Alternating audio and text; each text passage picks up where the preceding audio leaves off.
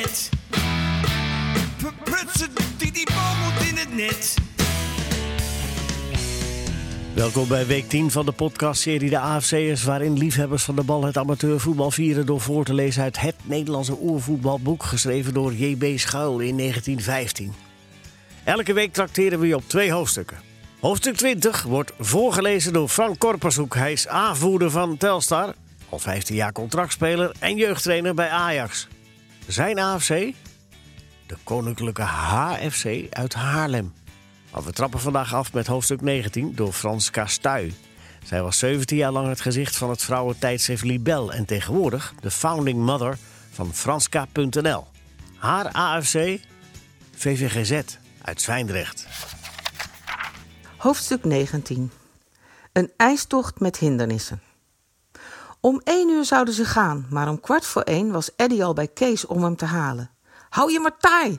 Sterkte, Kees! Nou, niet al te verliefd worden, jongen, hoonden de leden van de familie Brummer de dikke Kees toen hij zich klaarmaakte om te vertrekken. Kees bromde zoiets van in geen honderd jaar en ging daarop met Eddy naar de Waldens, waar Bram Heesink, de meisjes van dieren en Wiesje Borger al op hen wachten. Oh, jemie nee, was het eerste wat Kees van zijn meisje hoorde. Ik geloof dat ik de verkeerde schaats heb meegenomen.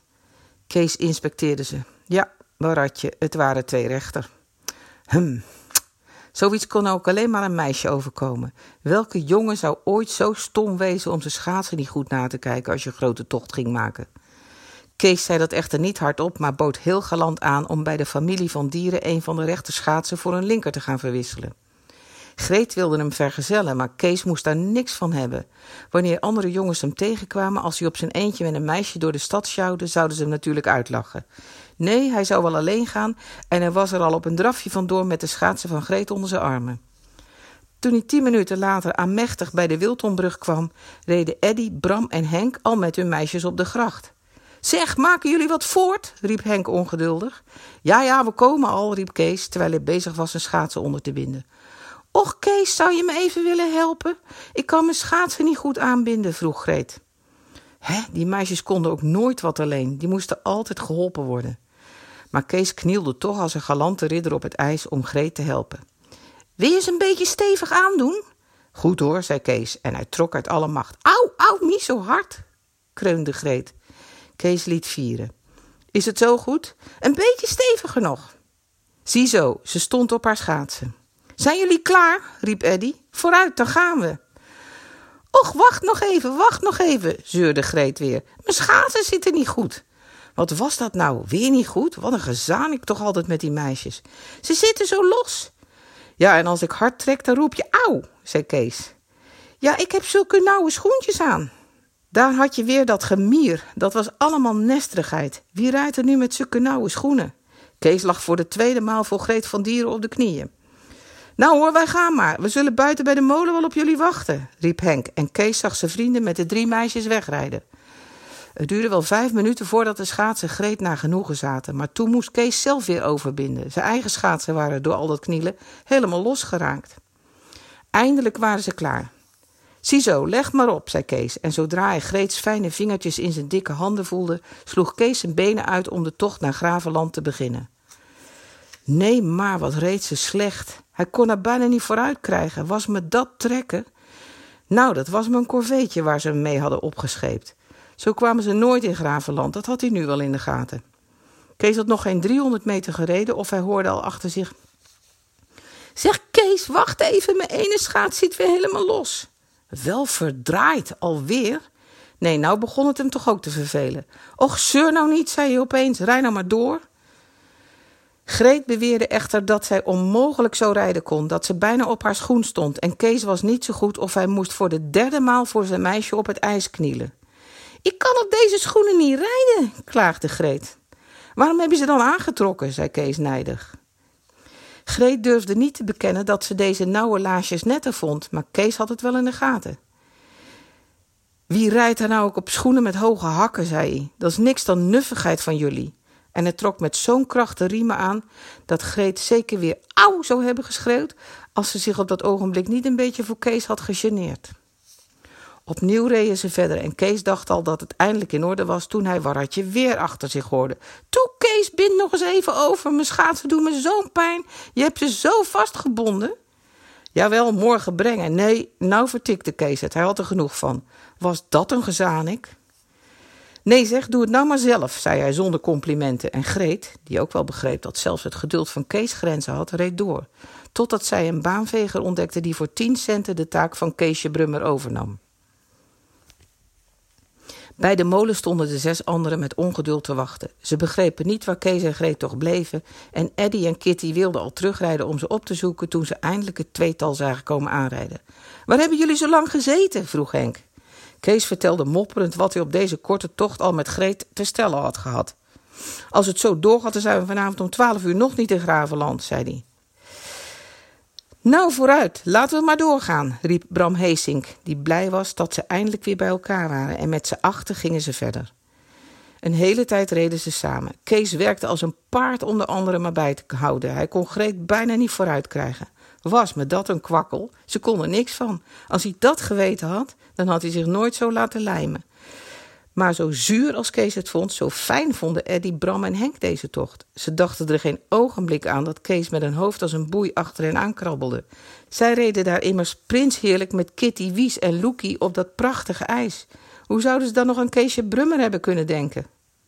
Kees kon bijna niet meer, hij transpireerde als een otter. Hé, hé, wat werd die greet zwaar. En dan begon ze me waarachtig weer te zeuren over haar schaatsen ook. Nee hoor, dat lapte hem niet langer. Nou moest een ander dat karweitje maar eens overnemen. Zeg lui, zei hij, nou moeten jullie greten strekken, ik kan niet meer. De vrienden hadden er geen van drieën erge puf in om het vrachtje van Kees over te nemen, maar omdat ze wel begrepen dat zij nooit te Gravenland zouden komen wanneer ze het niet deden, besloten ze ieder om de beurt Greet vijf minuten te zullen trekken. Greet vond het maar half prettig om zo als vrachtje te worden beschouwd. En zij was zelfs in haar hart een beetje beledigd toen ze merkte dat de jongens met het horloge in de hand reden om haar precies op de seconde over te kunnen geven. Nadat Bram, Henk en Eddy ieder tweemaal vijf minuten met Greet hadden gereden, bood Kees haar zijn hand weer aan met de woorden: Nou vooruit, nou zal ik het alweer eens proberen. En hij zwoegde opnieuw met het zestal mee met de kwakkelende Greet van dieren achter zich aan. Zo reden ze een tien minuten door, toen Greet weer zeurde. Zeg, Kees, hou eens even op, ik sta weer bijna op mijn schoen. Jawel, dacht Kees, dat kennen we nou. En hij wilde gewoon doorrijden toen hij opeens een schaats voor zijn voeten over het ijs zag slieren. Een paar wanhopige rukken aan zijn arm en bijna op hetzelfde ogenblik ging hij achterover en lagen Greet en Kees naast elkaar op het ijs. Zeg, lui, lui, wacht even, wacht even, schreeuwde Kees. Doodsbang dat ze hem hier alleen met Greet zouden laten zitten. Greet heeft de schaats verloren. Het zestal stopte en Eddy raapte de schaats op. O jee, het teenleer is kapot, zei hij. Natuurlijk, zoiets kon je alleen met meisjes overkomen. Die keken de boel ook nooit nauwkeurig na voordat ze gingen rijden. Dat was me een pretje. Daar zat Kees nou halfweg Gravenland met een meisje met een kapotte schaats. Kitty vond het sneu. Loekie vervelend. En Wies Borger ellendig, zeg. Greet zelf keek erg pruilerig naar haar kapotte teenleer. Zij zag geen uitkomst, hoegenaamd. Wat nou? vroeg Eddy. Ja, wat nou? herhaalde Henk. Teruggaan om één, dat was al te hard. En doorgaan zonder Greet ging toch ook bezwaarlijk. Als jij Greet op sleeptouw nam, ze kan toch best op één been blijven staan, stelde Bram Heesik aan Kees voor. Wel ja, dan stept ze, zei Henk. Nou zeg, ik ben geen trekos, zei Kees. Hij was al doodop van het slepen geworden toen Greet twee schaatsen onder had. Hoe hij het moest doen als ze maar op één stond, dat kon hij zich niet eens indenken. Eddy had echter in de verte een koek en sopie ontdekt. Als ze daar eens naartoe reden, misschien hadden ze in dat tentje wel het nodige om het teenleer te repareren. Bram, Henk en Eddy zouden met hun meisjes vooruitrijden en bij het koek en sopie op de anderen wachten. Al dus werd besloten. Greet zette zich als een ooievaar op haar enige schaatste been in postuur en Kees begon te trekken.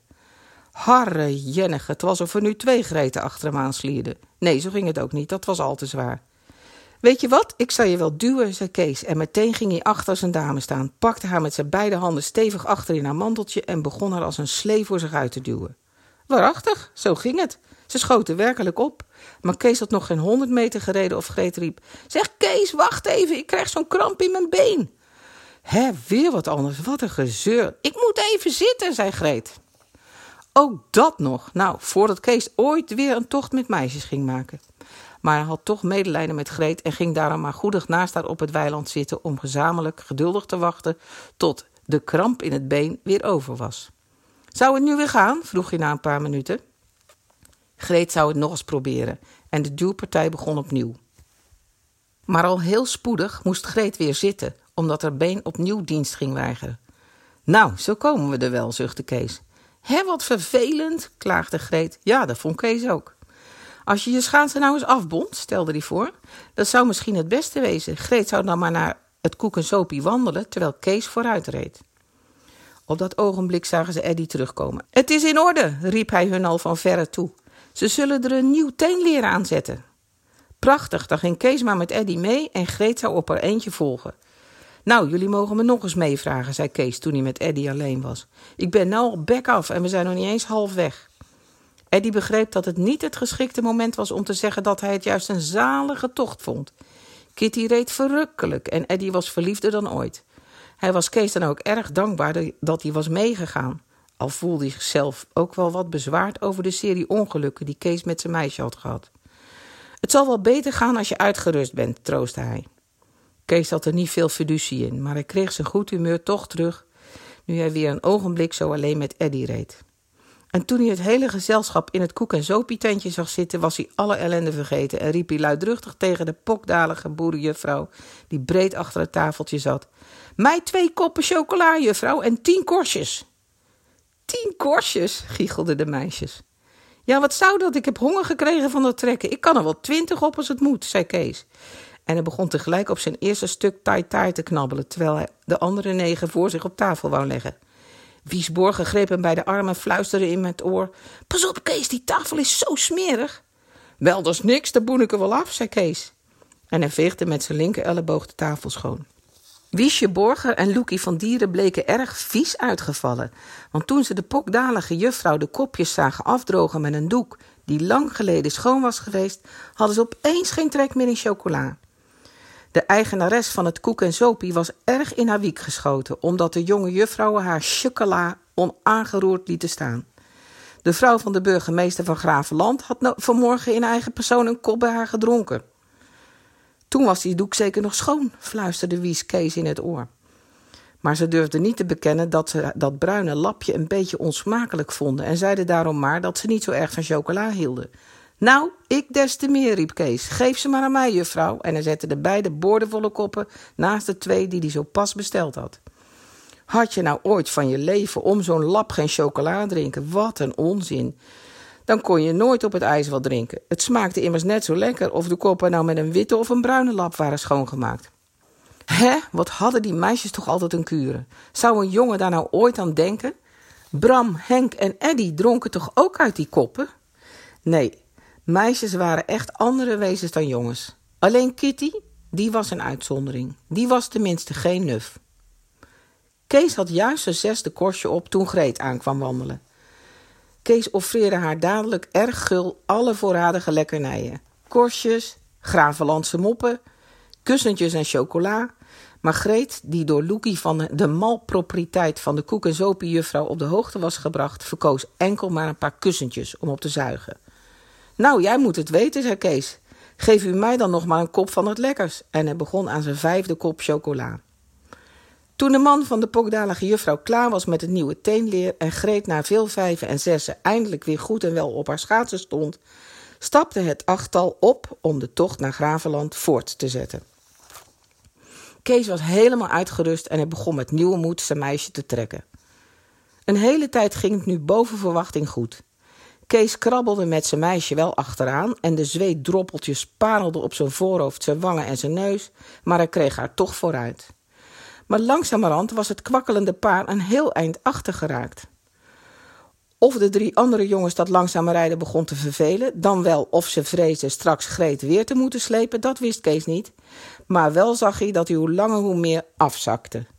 En toen Kees na een tien minuten weer als een paard te hebben getrokken stopte en opkeek, merkte hij dat de andere zes wel een 500 meter voor hem uitreden. Kees zette zijn handen voor zijn mond en schreeuwde zo hard hij kon: Eddie! Henk! Bram! Jawel, ze hoorden het niet eens. Ze reden kalm door. Eddie! Henk! gilde Kees nog eens. Nee hoor, ze waren al veel te ver weg. Wat een flauwe kinderen, zei Greet verontwaardigd. Misselijke streek, bromde Kees. Daar had je het nou. Hij was er wel goed genoeg voor geweest om mee te gaan en nu hij niet meer terug kon, lieten ze hem kalmweg zitten.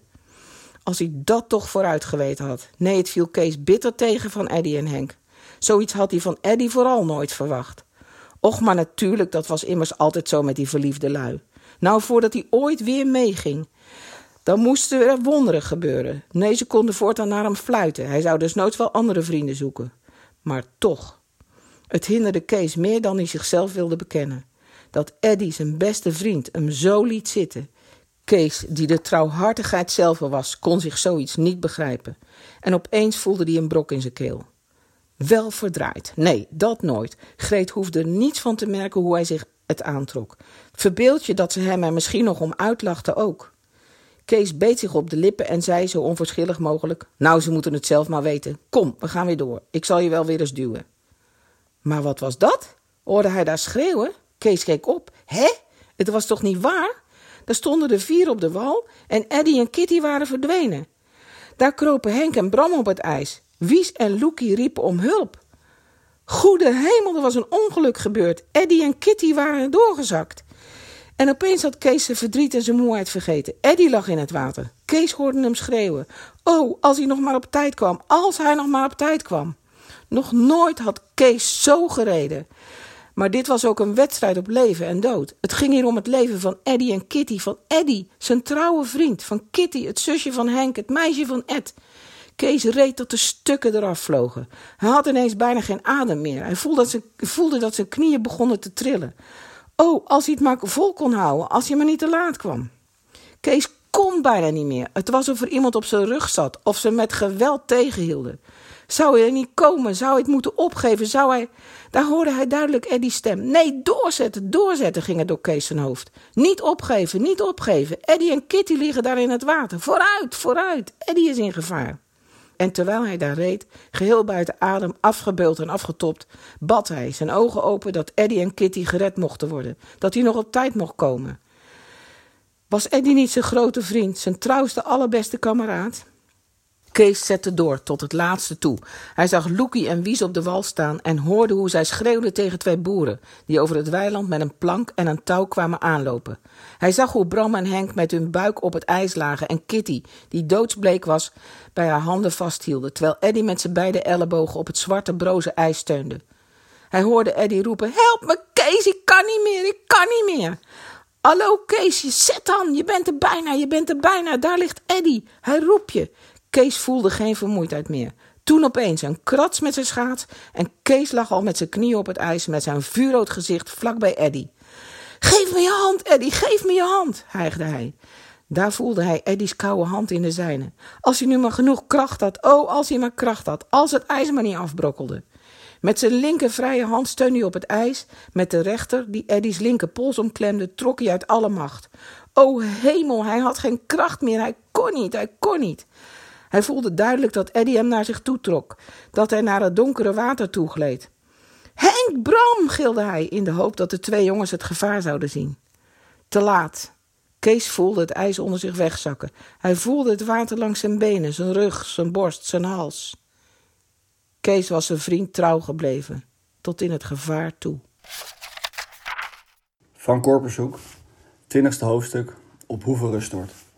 Het was of een stortbad van ijskoud water over Kees werd gegooid, toen hij daar plotseling naar beneden zakte. Een ogenblik was het of al zijn gedachten weg waren. Hij snakte naar adem en een rilling ging langs zijn leden. Wat gebeurde er? Wat deden ze met hem? Hij wist het niet. Het was als een angstige en ijzingwekkende droom. Maar opeens was alles voor hem klaar. Hij lag hier in het water naast Eddie en Kitty. Daar lagen Bram en Henk vlak voor hem op het ijs. Hij zag de weilanden en daarboven de blauwe, heldere lucht. Hij hoorde Loekie en Wies huilen en schreeuwen. Hij zag twee mannen, die een plank en een touw droegen en bliksemsnel gingen door zijn hoofd. Niet bang wezen, je goed houden. Ze komen ons helpen, waar is Eddie? Waar is Eddie? Hij keek om en zag Eddie met zijn hoofd alleen nog boven het water. Ik kan niet meer, ik kan niet meer, hoorde hij hem roepen. Eddie was aan het zinken, hij zag het duidelijk. En opeens stond dat schrikbeeld voor Kees zijn ogen. Eddie verdrinkt, Eddie verdrinkt.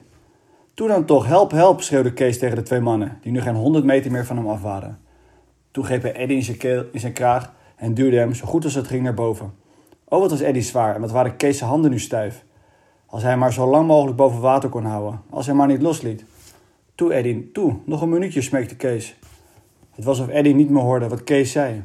Oh, wat duurde het lang voordat die mannen er waren. Waarom liepen zij niet harder? Zagen ze dan niet dat Eddie zou verdrinken? Dat hij ging sterven?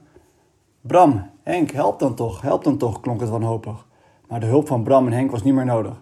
De twee mannen wierpen de plank op het ijs en een van hen lag al, met het touw, dat de ander vasthield om zijn middel vlak bij de drie drenkelingen. Hier, hier, hier eerst. Hij eerst, schreeuwde Kees en hij duwde Eddie met al zijn kracht die nog in hem was boven water. Ook de man op de plank zag dadelijk dat voor Eddie de hulp het meest nodig was. Met een forse greep vatte hij Eddie bij zijn kraag. Toen trok hij uit alle macht en langzaam zag Kees zijn vriend op het ijs schuiven. Er was geen beweging meer in het lichaam. Roerloos lag Eddie daar naast de plank. Kees voelde dan of hij zelf bijna verstijfde van de kou. Hij zag alleen maar Eddie daar stil liggen en onbewegelijk op het ijs.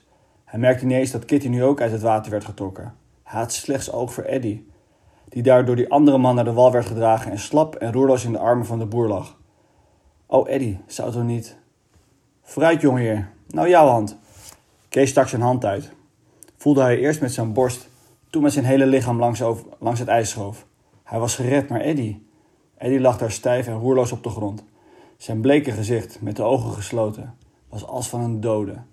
En allemaal stonden ze daarom omheen, met angstige blikken vragend en kijkend naar het strakke, bleke gelaat.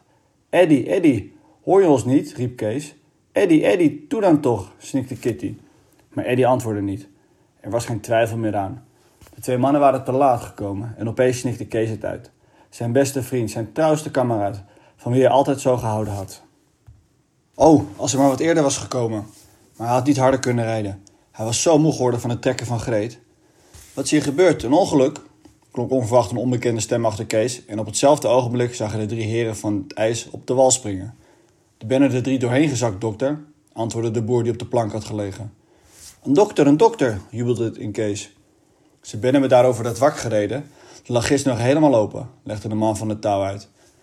We hoorden ze op de boerderij schreeuwen. We kwamen nog krek op tijd. Maar die ene, die is er lelijk aan toe. Er is geen leven meer in te krijgen. De dokter lag al bij Eddie op zijn knieën. Hmm, ik zal wel eens kijken, zei hij. Maar terwijl hij Eddie zijn kleren losmaakte, keek hij tegelijk vluchtig naar Kitty en Kees. Die twee dadelijk naar huis, steunen ze, en onmiddellijk onder de wol. Wat? Moesten Kees en Kitty nu weg, terwijl de dokter daar met Eddie bezig was? Mag ik niet blijven, dokter? Het is mijn vriend, snikte Kees. Nee, nee, dat gaat niet. Je zou zelf doodziek worden, jongen. Vooruit, maar gauw bij de warme kachel, jullie. En tot de boer. Zeg maar aan de vrouw dat ze hem goed in de wol stopt. Ik kom dadelijk wel even kijken. Nou, dan gaan we maar vast, zei Teunissen. Maar Kees verroerde zich niet. Hij dacht er niet aan om met de boer mee te gaan. Hij zou van Eddie weggaan, terwijl hij niet eens wist hoe het met hem was. Nee, dat nooit. Dan moest hij maar ziek worden. Hij zag hoe de dokter Eddie's armen op en neer bewoog en hoe Eddie nog altijd met zijn ogen gesloten daar neerlag. Kom nou, jongheer, blijf er daar niet staan, riep Teunissen. Weer keek de dokter op. Hij zag de angstige vragende ogen van Kees en Kitty en begreep. Glimlachend zei hij: Ga jullie maar gerust hoor. Over tien minuten ben ik jullie vriend gezond en wel bij jullie. Het was alsof Kees en Kitty een stem uit de hemel hoorden. Over tien minuten breng ik jullie vriend gezond en wel bij jullie. Toen aarzelden ze niet langer en welgemoed gingen zij, vergezeld van Henk, met boer Teunissen mee, om door de vrouw in de wol gestopt te worden. Bram en Loekie, Wies en Greet bleven bij Eddie en de dokter achter. Nu eerst, nu hij daar met de boer over het weiland liep en zich niet meer angstig hoefde te maken over Eddie, voelde Kees hoe koud en nat en ellendig hij was. Kitty was geheel en al van streek en huidend liepen zij tussen Henk en Kees in. Waar gaan jullie nu eigenlijk heen? snikte zij.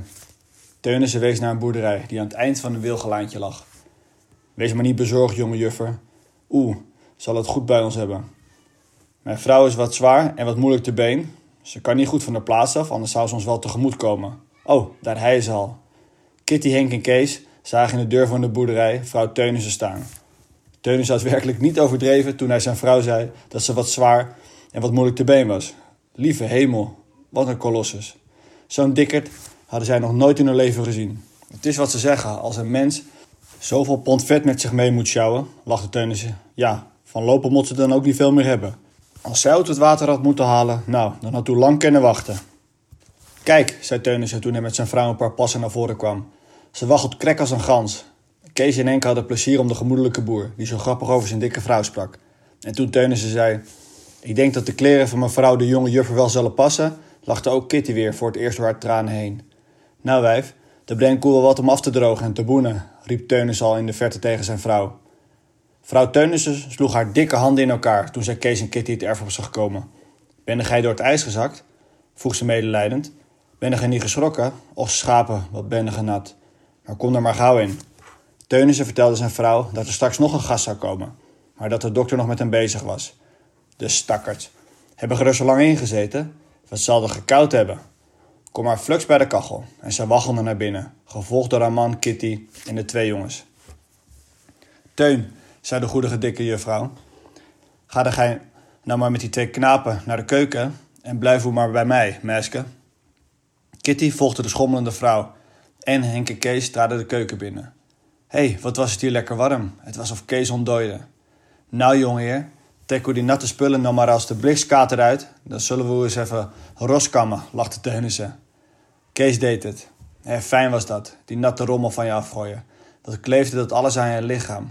Ook straks schoon en warm goed aantrekken en dan bij de kachel gaan zitten met de dikke mejuffrouw. Met Teunissen, met Kitty en Henk en Eddie natuurlijk. Hè? Was Eddie nou maar vast hier, dan werd het pas goed. Dan werd het echt. Hoe zou het nu met Eddie gaan? Zou alweer bijgekomen zijn en opeens werd Kees weer beklemd en angstig. Mevrouw, mevrouw, klonk het in de gang. Wat, was dat niet de stem van Bram? Mevrouw, of ik een deken mag hebben? Ja, waarachtig, het was Bram. Kees had zich al half uitgekleed, maar hij bedacht zich geen ogenblik. Hij vloog, gevolgd door Henk, naar de deur en ging zo in zijn natte hemdje en met zijn blote benen in de koude gang. Hoe is het, Bram? Komt hij al bij? vroeg hij angstig. Ja, gelukkig, hijgde Bram, geheel buiten adem. Ik moet een deken halen voor de dokter. Kees was heel gerustgesteld. Nou werd hij goed, nou werd hij fijn. Eddie kwam hier ook. Hallo Mars, riep Teunissen, die met een grote tel vol warm water aan kwam zetten. Wil u wel maken dat u de keuken in komt? Moet u hier bevriezen? Kees holde weer naar binnen. Ziezo, nou zijn hemmetje en zijn flanel ook uit. Wat een zaligheid. Je zou er het ene ogenblik bijna al die ellende over hebben. Hè, was Eddie nou ook maar zover? Teunen stond al klaar met een boender, zoals hij het noemde. Een stuk zeep en een grote handdoek. Nou zullen we eens even warm schuieren, jongeheer. En tegelijk begon hij Kees te bewerken of hij een paard was, dat geros kan moest worden. Oeh, heb ook geen weinig vet op het lichaam, zei Teunis maar al te schuierend. Sapperde u, wat een dikzak ben u. Auw, schreeuwde Kees. Teunissen meende het goed, maar hij werd wel wat erg hardhandig. Dat is niks, jongeheer, dat is gezond. Daar gaat er hoe vet van braaien, lachte Teunissen maar al te boenend. Zo gaat de kou eruit. Straks zullen we de andere jongeheer ook eens onder handen nemen. Henk zat zich te verkneuteren bij de kachel om al die malle gezichten die Kees trok. Trekt die rare grimassen? vroeg Teunissen. Ja, waarachtig, het lijkt het wel een peas. Au, kan het niet wat zachter? vroeg Kees. Ik ben justement klaar, zei Teunissen. Nou zullen we eens even afdrogen. En tegelijk begon hij Kees met een handdoek te bewerken. Hé, wat gloeide dat, jongens. Jongens, het was nou toch lekker. Het was of alle kou ineens afging. Nou even wachten, dan zal ik de kleren voor u halen, zei Teunissen en verdween. Wat zal hij me nou aantrekken? vroeg Kees. Kinderen hadden Teunissen en zijn vrouw blijkbaar niet. Zou hij nu in een broek en een rood baaienhemd van, van baas Teunissen moeten rondlopen? Jij zal de kleren van de vrouw wel krijgen. Jij bent de dikste, lachte Henk. Daar kwam Teunissen terug.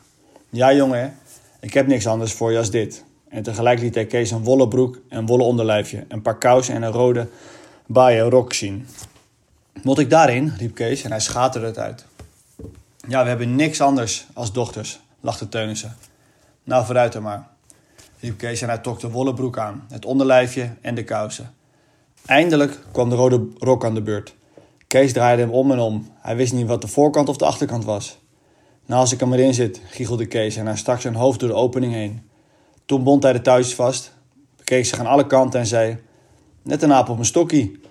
Buur Teunissen was bijna dubbel van het lachen. Wat een spektakel, wat een spektakel, riep hij. En sloeg van louter vreugde Henk op zijn knieën. Nou, zal ik nog een jak en een paar toffels voor u halen? lachte Teunissen. En hij ging weer de keuken uit om het kostuum van, van Kees te completeren. Kees bekeek zich eens in een spiegeltje dat er aan de muur hing. Was ziek eruit, hè? zei hij. Je zal die gezichten van Greet en Loekie straks zien. Als ik in een jak in deze rode rok kom aanmarcheren. Mijn kop eraf als Geet zo met me rijden wil. Daar was hij nou tenminste vanaf. Dat was één gelukje bij al die ongelukken. Teunissen kwam terug. Alsjeblieft, jongeheer. Nou ben wij klaar. En hij stopte Kees een schotsjak in zijn handen. In zijn handen. Kees trok het aan.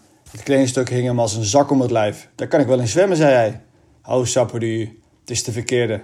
Dat is er eentje van mevrouw, riep Teunissen schaterlachend uit. Nou, dat is niks. Houd maar aan. Beter te wijd als te nauw. Wel ja, lachte Henk. Hij hoefde er toch niet mee naar het bal. Op dat ogenblik waggelde vrouw Teunissen naar binnen. Maar toen zij Kees in zijn rode rok en haar jak ontdekte, stond ze opeens als aan de grond genageld. Happy van mijn leven. Wat een vertoning, wat een vertoning, riep ze. Jonge juffer, kom eens gauw kijken, het is gewoon een comedy. Kitty proestte in de tijd toen ze Kees zo toegetakeld in de keuken zag staan. Maar de twee jongens moesten ook even het gezicht van Kitty wennen. Want ook zij was in de kleren van een dochter des huizes gestoken, die blijkbaar een heel stuk langer gezetter was dan de kleine, tengere Kitty. Ze rolde bijna over haar rok en de mouwen van de paarse blouse, die juffrouw Teunissen voor haar had aangetrokken. Die waren zo lang, het was alsof Kitty geen handen meer had. Wat zal Eddie wel voor jullie zeggen, zei Henk. Eddie, Eddie! Opeens betrokken de gezichten van Kitty en Kees. Waar bleef hij toch? Waarom kwam hij nog niet? Ze waren hier toch al langer dan tien minuten? Hoe was het mogelijk dat ze nog zo hadden kunnen lachen? Maar ze konden het niet helpen. Ze zagen er beide ook zo allerpotsierlijkst uit. Toen ging de deur open en goddank, daar was Eddie. De dokter droeg hem in zijn armen. Eddie was helemaal in een deken gewikkeld, maar Kitty en Kees zagen het dadelijk. Hij had zijn ogen weer open. Dag, riep Kitty en de twee vrienden tegelijk. Eddie keek op. Hé, wat was dat? Eddie kon zijn ogen niet geloven. Waren dat Kitty en Kees? Nee, maar wat zegt Kitty er gek, uit? En wat hebben ze Kees aangetrokken? En opeens schoot Eddie in de lach. Ziezo, die was alles weer in orde. Daar had je Eddie en hij lachte weer. Wat een verschil met zo even toen hij doodsbleek en met gesloten ogen daar op het weiland lag. Kees had in zijn rode rok wel kunnen dansen van plezier. He he, wat een opluchting. De dokter had Eddie in de keuken gedragen en Kees, Kitty en Henk stonden met z'n drieën nog in het gangetje. Toen de arts weer met de dikke vrouw Teunissen verscheen. En nou die twee gauw onder de wol, zei de dokter. Wat? Moesten ze hier in bed en dat op klaarlichte dag? Kees voelde er niks voor. Hij was helemaal gezond en wat moest hij dan onder de wol? En de dikke boerin zat er blijkbaar ook een beetje mee in. Haar huis was voor de zoveel logies niet ingericht. De jonge juffer, dat was niks. Die kon in de bedstee van haar dochters. Maar waar moesten de jongens dan stoppen? Kunnen die niet zo lang in de stal? In de bedstee van Gijs? vroeg de dokter. Nee, dat ging niet in de stal. Daar konden de jonge heren niet slapen. Waarom niet? vroeg Kees, die er volstrekt niet tegenop zag om met Eddie in de stal bij de koeien te slapen en in de bedsteen van de knecht. Dat was tenminste eens wat anders. Nee, nee, daar is geen plaats voor de jonge heren. Dan moet ze maar in onze bedstee, zei de dikke boerin. Nou, vooruit dan maar. Het leek Kees dan ook wel lollig om hier te blijven, met Eddie en een nachtje te logeren bij de boer. Vrouw Teunissen liet Kees en Henk in de huiskamer, sloeg de deuren van de bedstee open en zei... Kruip maar gauw onder de dekens. En tegelijk schommelde ze alweer bedrijvig weg om voor Kitty te zorgen. Kees inspecteerde de bedstee. Wel verdikken me, dat was echt. Moest hij hier nu echt met Eddie in? Nou, dat werd weer een gezellige boel. Dat zag je dadelijk. In zo'n grote kast, achter groene gordijntjes, dat was knus. Die moest je helemaal in de steun zetten, als je erin wou. Ik zal mijn rok maar uittrekken, lachte Kees en hij stapte uit het kledingstuk van de dochter des huizes. Toen nam hij een zetje en verdween tegelijk in de donkere kast. Lig je daar goed? vroeg Henk. Kees voelde nu toch dat hij moe was. Hij stak zijn hoofd tussen de gordijntjes door en riep: Nou, wat fijn. Kom er ook maar bij. Er is wel plaats voor tien. Henk voelde er veel voor om bij Kitty en zijn vrienden te blijven, maar begreep dat dit niet mogelijk was. Hij moest natuurlijk terug om alles te vertellen. Zeg Henk, klonk het uit de bedstee. Waar zouden Bram en de anderen zijn gebleven? Henk dacht dat die teruggereden waren.